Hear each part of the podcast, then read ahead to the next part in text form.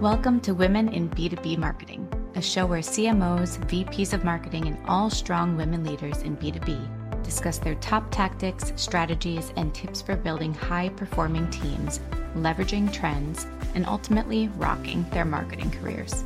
Made by and for women, insightful for all. I'm your host and 15 year B2B marketer, Jane Serra.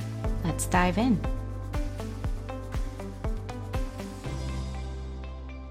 Okay, hi everybody. Thank you for joining us for another episode of Women in B2B Marketing. And today we have with us Ann Boyd, who's CMO at Stoplight, an avid yogi. I wish I was one too, and a former marketing professor, which we'll dive into. So thank you for joining us today, Ann. Thanks for having me, Jane. I'm really excited to be here. I'm happy to have you here. I'm excited. We were already kind of geeking out over a couple things before we turned the mics on, and I'd love to dive into one that we were just just chatting about, where you are CMO. This is, and there's a lot of titles out there, and there's a new one. So we've heard Chief Growth Officer, Chief Revenue Officer, of course, Chief Marketing Officer. But you mentioned a new one that I think you just heard today. Yeah, that's true. I just learned about Chief Market Officer. So, and the proponent of this name explains how we, you know, in bringing marketing and really the go to market motion into the priority of the company strategically, thinking about how it's not a verb, it is it is a noun, it is, is an endeavor that gave it more heft, I guess, in dropping yeah. the ing. And so she really felt strongly about it. And it, it gave me a lot to think about because I do think that, especially as things are evolving, digital distribution, global, you know, business as the norm. There's so many reasons why what we do is absolutely instrumental and center to the business. And I think it's great to think of ways to properly acknowledge that, whether or not it's the title name change or not. It's true.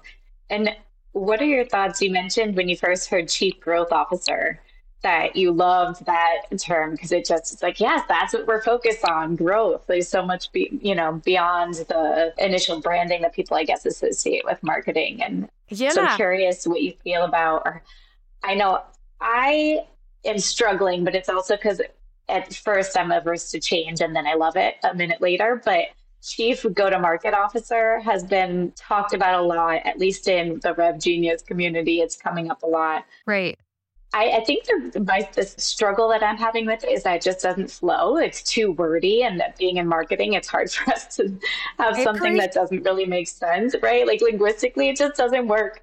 But curious your thoughts on on that term. Yeah, I totally agree. I think I do get caught up in that as well. Like, what's easier to say? I do yeah. remember the first time I heard about growth and a whole marketing department being renamed growth. And I thought, wow, mm-hmm. that is really compelling because, and it had to be like seven years ago or more. And because it started to tell a story about what is happening, what the priority of the of the group was, and I mm-hmm. think a different view of what I think has historically gotten associated with like the production of materials and pretty things to the idea that yeah. is really the heart of it is growing the business, right? Why else would we do what we do? We are there to to grow the business. My only hesitation now is that I think it's gotten over associated with demand gen and analytics and that that's the predominant motion.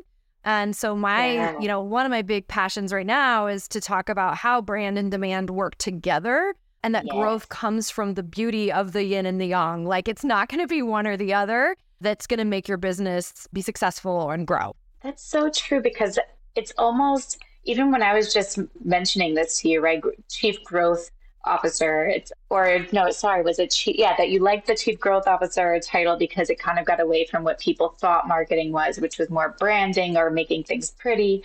But it's funny because it's almost like we overcompensated and went into this extreme other end that's all focused on revenue and tracking and attribution right into a T. And we're now finding this or need to find the balance between, I guess, brand and demand. Yeah, go into this more. Tell us your your thoughts and how you achieve this.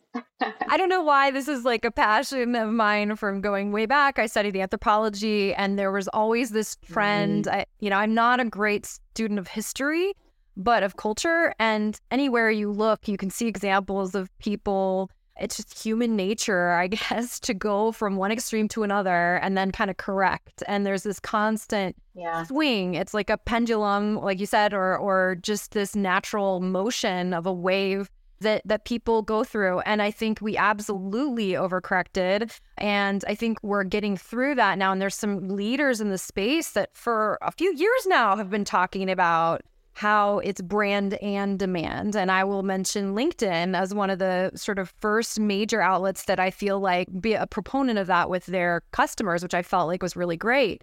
Because they you know there's a mm-hmm. place where people are are bringing their dollars and telling their story and so, yeah, I think that it's so essential that that people think about what is it that not only ha- measuring the impact of your work, but what's the strategy behind it? And I've kind mm-hmm. of, I think in my mind, brand was the overall value prop, right? Like, or the the big vision for the yeah. the company. So to me, it's not limited to this idea of a logo or, you know, so or yeah. brand mark. I feel like it's important to think about the context of the business and the measures of the actions and the connective tissue to the rest of the business because that's really what's so exciting about now is that whole how we can work together so closely and we started to get into another thing of which is really exciting, like the revenue world, right? Chief revenue officer and then revenue operations and being able as a marketer to tie in with people that are monitoring that part of the business so closely. And yes, demand gen and like the some of the strategies and tactics from that world are essential to get to that effect, but then the brand strategy, you know, needs to start the process ideally or at least be an, a major component of how you're thinking about success. I completely agree. And you can see sometimes it's clear and obvious, right? The story of brand and demand working together. trying to think of examples like companies where like mutiny, right? I've seen mutiny take over the world the past couple years. I see them everywhere. Chili, Chili Piper, right? Another one. You just see, you know that their brand presence has been invested in and it's working because they're just flourishing and growing.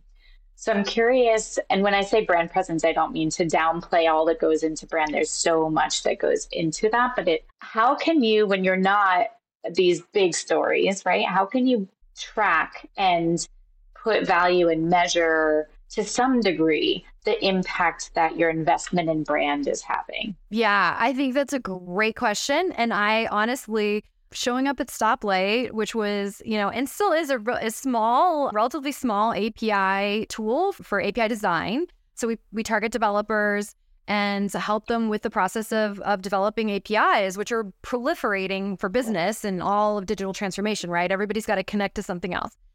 But in terms of the notoriety of the product and the the name, particularly, yes. there was virtually zero. I came in at like point 0.01% or something share of voice, which yeah. we look at, and that's one of the main, like, sort of initial tools that I look or, or measures that I look at, which is how, sort of in aggregate, and there's different tools that you can use to get it, but how is your yeah. voice and your brand name coming through in the media at writ large, which includes often both now earned and social? So you have a sense of what's your penetration in people's minds, you know, if you could, uh, you know, sort mm-hmm. of get a glimpse at that. Obviously, it's not perfect, but it gives you a good sense, and especially relative to key competitors. And so typically I yeah. like to look right away, you know, and, you know, it's a blunt force, right? All these aggregated mentions and articles and social media and often like pickups of, of other, you know, syndication or whatever. So I look at that and you start to see do you have any notice? Now, beyond that, you've also got to look at like for your key audience, how are you perceived, right? And and the brand is the does the brand mean anything with the audience that you do have? So even if you don't register on the share of voice, for example, at Stoplight, I was then going to dig into what does the support group get in terms of comments and questions? What's the, what are the mm. themes there? What are the other things I can do to assess? Because even, you know, not having an NPS, a lot of companies are tiny, haven't been able to implement that. They might be too small to, right? You can't get to a, yeah. a statistical significant number, but you can get a sense and at least pull together that information and and just determine how you're resonating. And I also went through actually a, I forget what they call them, a SaaS day, I think Gartner at one point, where, you know, I really appreciated the depth of conversation that included how are stakeholders talking about the company? How do the executives talk to each other yeah. about the company? How do employees talk to each other? Does the idea of who we are mean something? And does it mean what we want it to mean? So it sounds kind of nebulous, but you can get a lot of like objective data in terms of volume and sentiment. And sentiment's always a little tricky, but at least have something yeah. to work with that compares you to others. I love that. Did you I have so many questions. I'm yeah. like jotting down as you as you chat. How long did it take you to drive that? I think you said like 0.01% share of voice, for example, at Stoplight when you first joined. Like to get that up, when did you start seeing some traction to to bumping up that? Figure? You know, I mean, it's one of the things that I love about just marketing in general, but also I came from a communications background. You can see improvement really quickly when you start to just engage your audience, right? Like yeah. there's a certain amount of just volume of content that to deliver. And I will also caveat that there's over overdoing it for sure.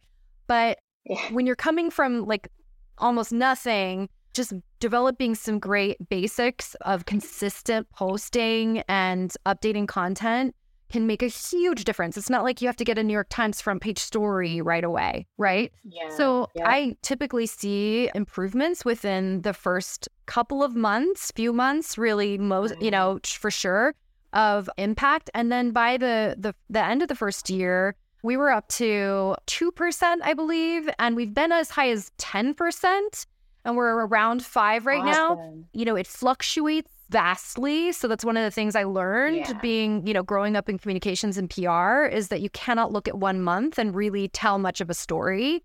So you have to look okay. at like a, an aggregate over time and really track it. I really have found it does correlate with the anecdotal evidence too, where I'll hear from salespeople, "Wow, you guys are really punching above your weight." I've heard of, you know, like or or an investor saying, "Yeah, somebody said that they, you know, had heard of Stoplight and blah blah blah," and that stuff starts coming in and you're like, yes, that's exactly what we want. Love that. Yes. Oh, that's amazing.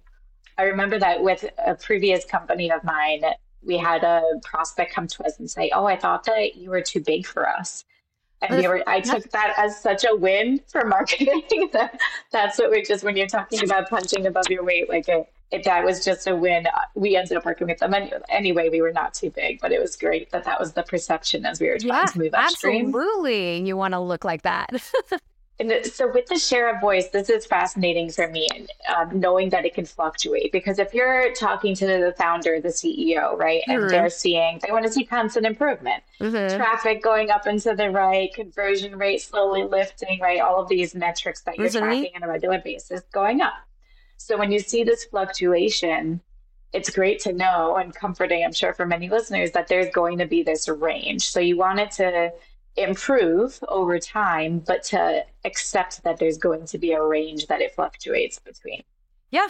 I think that that's like something that served me well in looking at all those other rates as well, because there's always going to be seasonality in business. Yeah. And there's going to be obviously signs that you need to pay attention to regarding the health of the business. And you can see those mount over time. But I definitely, I tend, I, you know, in my team, we look week to week. We do a pretty thorough like assessment of the key metrics on a week to week basis.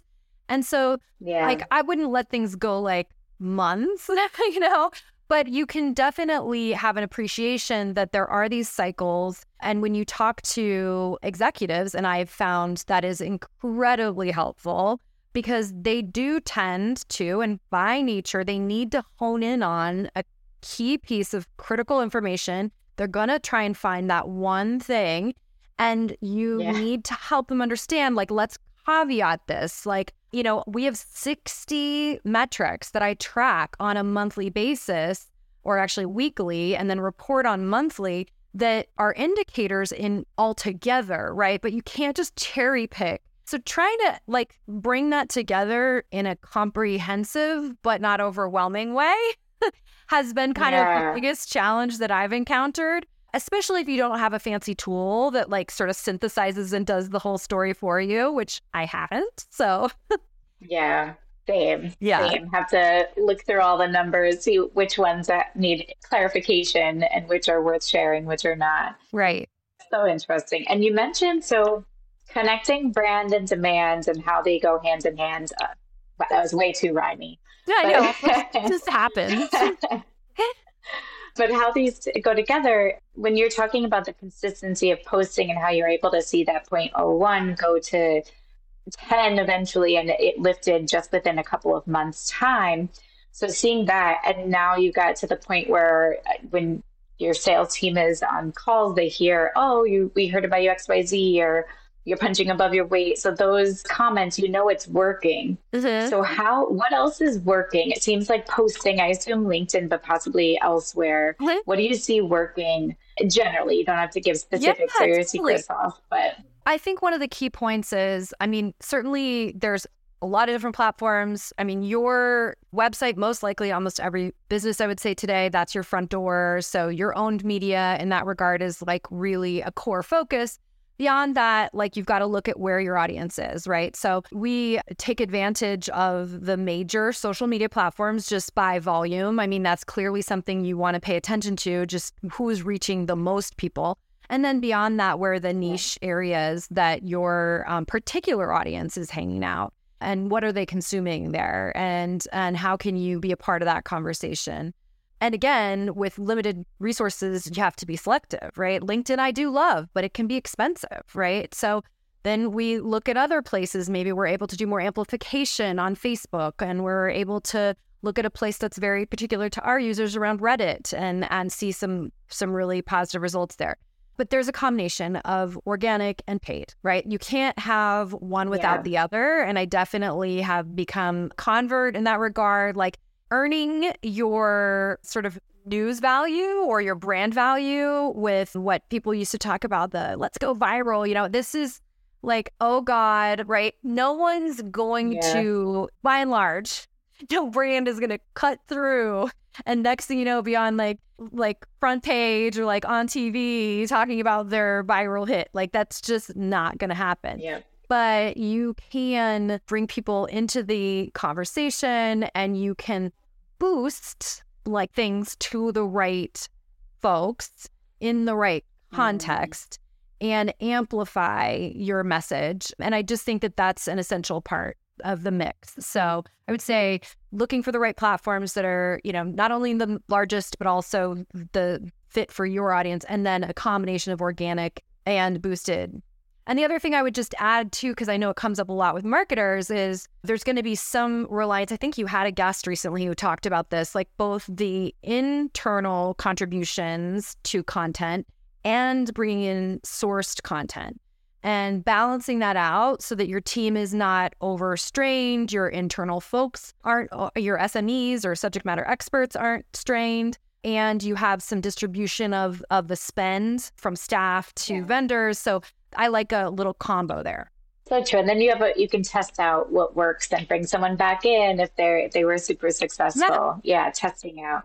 You and this kind of brings back there's a term you've been talking about this already but i want if you could kind of define in your own words the term performance branding which you you mentioned to me and i just love it i've never heard that term before so what is performance branding to you and what have we already discussed that you would classify as that right okay well i'm going to pull up a definition that i i stole from somebody else. So I'll give her credit. no good marketing online, but like I loved the way they crystallized this that performance branding is where creativity is rooted in data and performance is fueled by brand equity. So you get this like it's the flywheel, right? Like you can't have one without the other. And I think any good creative will tell you that there and and studies show this. You need to start with something, right? rarely do people just look at a white page and go, oh my God, I have the best idea, right? You're responding to something. So, data is just this beautiful way to start with that creative process. And then the performance is going to build and the the the data is going to be fueled by that resonance of the brand's message, right? Or the brand identity. You know, again, kind of the yin yang thing, like it's got to go hand in hand. I think more executives are starting to understand that. And I think, like you said, there's a pendulum swing. I have still found, yeah. you know, folks that don't are really just like, oh, well, I just need someone who can like get the the pipeline filled, you know, and then convert at a high rate, right? Well, think yeah. about back in the day of SEO, right? We used to do all this rigging of technical like SEO optimization, but ultimately, Google wisely and consumers, they vote by what's relevant, right? Like they pick what yeah. is actually meaningful. So if there's there's action without meaning, it's not useful. so that's kind of a long answer, but no, no, that I mean the flywheel. That yeah, it, it makes perfect sense, and I love that definition. Did you say it was from No Good Marketing? Yeah, No Good Marketing Agency, two, 2021. Cool. Go ahead. I can link to that in show notes if you. Yeah, if yeah, you absolutely. On the flip side of this, so the, these are all amazing examples of kind of what's working and how to get these two together and fueling each other. Is there anything that the past year or two you've seen just kind of die? And that you're you're done with and that that is just not working anymore in this whole picture uh, that of brand and demand working together. That's really interesting. I love that question. And i don't think that there's any one thing. I would say i guess one of the things that i'm still on the fence. I want to see more data on it but I do remember at one point, you you know, I could still get away with like invest, you know, you or anyone, you know, you you wanted to have a like a brand anthem video, like some beautifully produced yeah. like big thing that told your like story. And I do think that in the day and age that we're in with TikTok and like Instagram stories and whatever, people kind of yeah. get a little cringy at like high production value, like yeah. softly muted, like offices and whatever. Like, I think that yeah. that's a little done. And I would say not. Yeah. Probably not worth the investment. I'm sure there's other examples where, like beauty or, or hospitality, like different things where you're really creating this whole vibe yeah. might work. But for yeah. B2B, I think that it's probably run its course, at least, you know, or at least needs to be toned down quite a bit. Yeah two things off of that. I wonder first if this is going to be another one of those pendulum things that comes back full circle, oh. right? Where it, all of a sudden we're done with the raw, quick and dirty kind of video.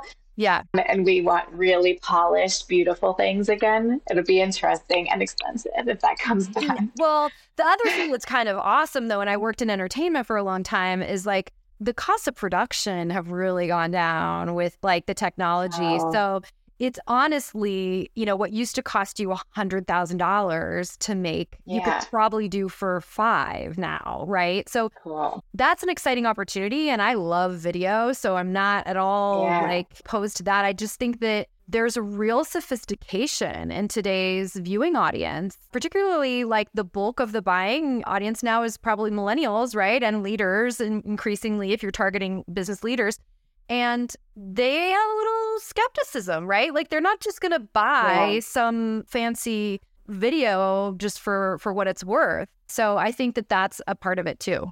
Yeah, so true. Speaking of videos too, and this content, really of all different levels, because I've seen the the unpolished and the polished of this, but I've seen more companies creating the media leg, right, of their brand and the marketing team has to become a media company, that whole thing. Mm-hmm. How do you feel about that? Do you agree? And to what extent? Yeah, so I got first exposed to that whole phenomenon actually when I was at Sony Pictures back in like early 2000s or, you know, first decade at least of the 2000s. And yeah. I had the pleasure of meeting a guy who had kind of pioneered that stuff with and, and Beth Comstock at GE and, and Alex Jutkowitz who has written a book about it. And I'm blanking on the name right now. But in any case, they were really the first to sort of, or at least, you know, they got notice for this idea of creating a content hub that was targeting your user or your your audience in a way that replicated some kind of a, a content like a you know media play yeah. but telling a, a more objective or more broader story and i think and it built designed to build credibility and authority and loyalty and I think that it it's done a lot of those things. I think it's really an essential part, as we talked about before, like the owned piece of your media. I believe it's not just about like product list and features and leadership, right? You've got to have a position. So thought leadership is really important in that realm. I don't think you necessarily have to create a separate site or like sort of try and keep something in the umbrella of of some kind of like adjacent but not directly under you sort of entity. But I think that yeah. uh, bringing the thought leadership is important. And then I think that the thing I would just also, you know, mention and and I think is a, a challenging one for a lot of companies is, you know, when you're small and, and you're trying to get, be scrappy and get content together, there can be this phenomenon of just sort of taking some maybe questionable stuff and putting it out there. And I do think we are going to have to be increasingly conscientious of the quality and because consumers are already getting fatigued and i hear increasingly people yeah. that don't even you know consume news articles anymore because they're just like ah too much you know and they're just going to like watch their for you or whatever yeah. And i think that there's a danger in flooding the market with with things that aren't necessarily helpful Although the third or the second caveat to that is that AI needs to be fed with information that is accurate or that keeps your brand in the dialogue. And so there is, I think, going to be a little bit of a race on volume, but I hope yeah. that with it, we also prioritize accuracy. I've heard that a lot recently that there's, because of this volume increase in content production and AI and everything, right? That, and the quick and dirty not needing to be published, that now there's this circle back to needing to focus on on quality and make sure that it's not just turning turning turning out and not paying attention to those details so yeah that makes that makes yeah. perfect sense there's one other thing and i realized i did not get to dive into your career so i do want to do oh, that right after okay. we, we touch on this because uh, you mentioned a couple of previous company names i was like mm, we need to dive into that so we'll get to that next but first another sort of term that you may have coined this term, but maybe you let, keep me honest, is the conference effect. Oh. I saw you mention this on, on LinkedIn and after attending a, a, conference recently. So curious if you could tell our audience about that. Absolutely. I'd love to. So this actually is something I learned from uh, Julia Boorstin, who is an incredible uh, woman executive. She's been at CNBC for years, business reporter, just phenomenal. And she just wrote a book called When When Women Lead. And one of the, and so I was at this Women in Tech conference and she was a guest and she was talking about this. She's, she's honed in on kind of these five different traits. Don't ask me to repeat them all because I won't remember. But anyway, one of them was that women have, she honed in on these things that give women some sort of like extra ability and like where their strengths as leaders. And one of the things was about community and the the ability to build community, the ability to navigate and like really master community for their own benefit, but also for the benefit of others. And so I loved that idea. And she had one stat, and I, I definitely, I have to read for the whole thing. So we should, I'll try and find it after we talk. But there was a stat that yeah. literally, when women go to conferences, they are actually more likely to get a raise and promotion after. So there was literally this hateful effect in business of women. And I don't know if men were studied too. So I should like say that. But like for women, they experience this benefit, a tangible benefit. And I had a thought about that coming out of this event. And she referred to it as the conference effect, really referring more to this like increase in acknowledgement and actual earning potential. And for me, wow. uh, I really started to think about how, you know, I've always been drawn to those types of activities. I rely on my ne- network for, you know, ideas, sanity, of course, jobs when you're looking or hiring when you're hiring, and just creative ideas and keeping up. I mean, it's so important to me. And I feel like every time I go to an event, I get inspired about something else. And so the takeaway for me was like, when you lean into your career and you lean into whatever it is you're doing, you're going to seek out things to add to the mix of what you do, regardless of whatever it is, right? And it doesn't have to be like that particular conference or that particular class, but just something yeah. that enriches your experience of the role and your ideation in that field. And so I think, and then also, very importantly, the literal connections that may turn into the next job, the next client, the next deal, the next key employee, whatever the case may be. Yeah. This is fascinating to me because it, it makes me think, well, a, a couple things again. I'm going to GTM 2023 Pavilions event in a couple okay. of weeks. So, yay. Uh-huh. Good timing.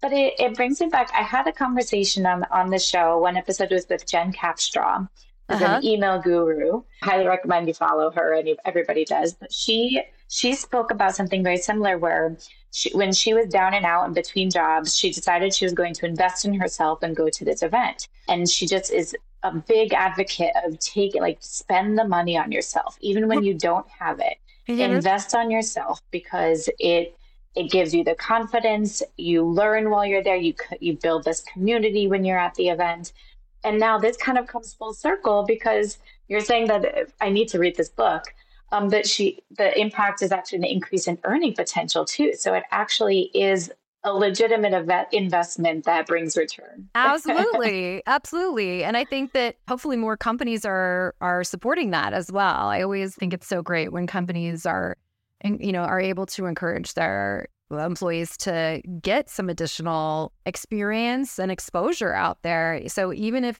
you know if you can't do it yourself and you you know are looking for your work to sponsor it, you know maybe bring up the the potential benefits in terms of your engagement, connection, knowledge, yeah. all the things that you're going to bring to the table afterwards. So true. Just you getting out there, building that community brings exposure for whatever company you're with at that time. So it, it helps them exponentially too. I love this. If you uh, can give me the name of the book after, I'll be sure yeah, to link to sure. that in show notes yeah. too. This will be yeah. a good one for everyone. We're all about community here. Uh, so. Absolutely. And Julie is amazing. So she definitely recommends following her too. Thank you. And then to go back to the beginning, I'm curious. So you've mentioned a, a really interesting uh, journey and career path so far in a couple little blips. Can you walk us through how you came to being in B2B marketing and the, the fun journey you took to get here? Yeah, it was funny. I reflected on that question because it's really to be specifically in B2B marketing that I think a lot of people today think of like SaaS or whatever that really didn't happen for me until 2017, 18, right? I mean, I was doing a little bit of it. But what I think really for me, I came out of college and I didn't know what I was going to do. Uh, I thought maybe go back to grad school and I, you know, and and become a teacher or you know, professor. But I fell into tech because I just started meeting people that were so incredible, and I had a chance to do a, a startup. And I think what happened for me is I saw really from the like tiny, you know, initiation of a business, the crystal of an idea, how all the parts of the business and all the roles work together to build it. And so like I think the the key finding for me was business, thinking about business first and how businesses function was always really central to my approach. And even though I ended up going through and, you know, I got into PR, I worked on Microsoft business at Waggener Edstrom for a while, which is now we, and learned some of the best practices as relates to product marketing and, and, you know, public relations and analyst relations and all these things, which was incredible. And then moved into entertainment for a long time. And, I, you know, you might think that was more B2C, but honestly, I was typically dealing with the corporate side, like, you know, our, our reputation in the investment community, in the music industry, and you know, entertainment industry, lawsuits, like all the nitty gritty. And I yeah. still really love that part. And so, you know, as it evolved and and nowadays where, you know, I think uh, yeah, everyone's kind of, you know, focused on that SaaS or like the the shift from enterprise to, you know, new ways of doing business positioned me well to have a little bit of that experience. And yeah. and you know, now I, I sort of think more about it. But historically it's just kind of been okay, well, yeah, business and then reaching other businesses really came naturally as part of it because I understand how they work and what they need. And there's some tactics to, to reach them effectively. Amazing. It's fascinating. You're right. When you said Sony, right? If yeah, corrects me if I'm wrong. So the, the, I do, I hear that and I do think B2C, but it's interesting because with every, especially big companies, but with every company, there's so many layers and everything is so different to how things are structured. There's just so many positions that you wouldn't even know exist. Is it? Um, so it's interesting to hear the B2B side of, of things there too. Yeah, absolutely. I'm curious throughout this career path, what could you walk us through and if, you don't have one, I, I won't put you on the spot too much, but let me know if you could walk us through one of your biggest hurdles, any point in your career, and how you got through it. Oh, man. I mean, the honest answer is really like my own burnout. Yeah. You know, I reached a point where I had given all that I have to give emotionally, which, and it turns out the lesson was like, you know, you can't get that invested. Yeah. And so I also realized that I think the other big part of that too was bringing my voice to the table confidently and at times like needs to be unfiltered, right? You need to not feel like you have to, to like I had a, you know, pattern of uh, or at least a tendency towards like pleasing or mm. diplomacy with authority, right? And then that doesn't really, really serve you when you have to help shape results. And if you have a strong feeling, and that's part of what I learned, like trust your gut. And if your gut, like yeah. that, that means like both, if you need to take a break because you're burnt out or that day you're just tired or your lack of creative juices, or you feel like you're going to be short with the person on your team because you've lost your patience, yeah. step back right? Like no one's gonna, you know, I mean, or at least hopefully not, like hold you in your chair or whatever yeah. to have that conversation right then. And likewise, like if you see something that is wrong or could be done better or whatever it is, speak your mind, right? People, leaders yeah. want to hear that. They want the, and, and that's really been the outcome for me is not only more sanity in my career, my day to day, and like more time with my family, which, you know, I didn't, you know, I barely see my kids when they were tiny, and more sanity there, more pleasure, more happiness, and more impact. You know, I have CEOs that say, Oh my God, thank you. Like, no one's telling us that, or, you know, yeah. how can you help me figure this out? And you become a more strategic partner because you're not holding. Yeah. Do you feel like it's also stepping out of your lane a bit? Like if because if you're giving that candid feedback or you notice something that's not necessarily under marketing's umbrella right? Bring it being able to feel confident speaking to that in an appropriate manner too. Yeah. I mean i think that's a really good point and nuance of things and i think my hope is and i usually i, I try to employ like a, a peer you know sort of engagement strategy before there's some kind of like hell, right? Like I don't I, I think that yeah. there's there's nothing good to come from blame, right? And like I've seen so many companies waste so much time and energy trying to point fingers. And the reality yes. is all of us have just got to work together. And so anyway, I would just be careful about like yes, if you see things like bring it to the person who who is in charge who can make a difference first. And then i mean if you really hit a wall or if it's something that's much bigger or even the ceo's direct responsibility then of course like go there. But i think always be a good colleague first. Yes. So true. It's you're you're brought up hopefully right? Saying be a good person and you want to be a good person. Kind of extending that i love the the term be a good colleague this right? Because you you always want to help each other out. You're not trying to, or we shouldn't be trying to throw somebody under the bus or point fingers. Definitely no blame game. That doesn't help anybody. It just keeps everyone down. So if you have good intentions, sometimes they don't always pan out, but if you have good intentions and you're you're trying to help, if you go directly to that person who's owning a piece and you bring it to light in a positive manner and hope that they would do the same for you, right? right. They notice something on the marketing world that, I mean, we always get ideas from everybody, right? Yeah. Like, I have a great marketing idea. But um, yeah, you want that mutual respect for everyone on your team. Yeah. I mean, it kind of goes back to the quote that I found for the, you know, and the conference effect. Like, I, I sort of felt like this curiosity and reciprocity really summarized the key mm like benefits of your network and that means your network in the company and out. Like come to things with a curious mind and a, a disposition towards generosity right? How can you help each other? I love that. Well thank you. This this is amazing. I'm curious as one kind of quick quick sign off. Let's see which one should we go to? I think what what is a, a tip that you have, either for your younger self just starting out or for a fellow listener, another marketer in B2B marketing?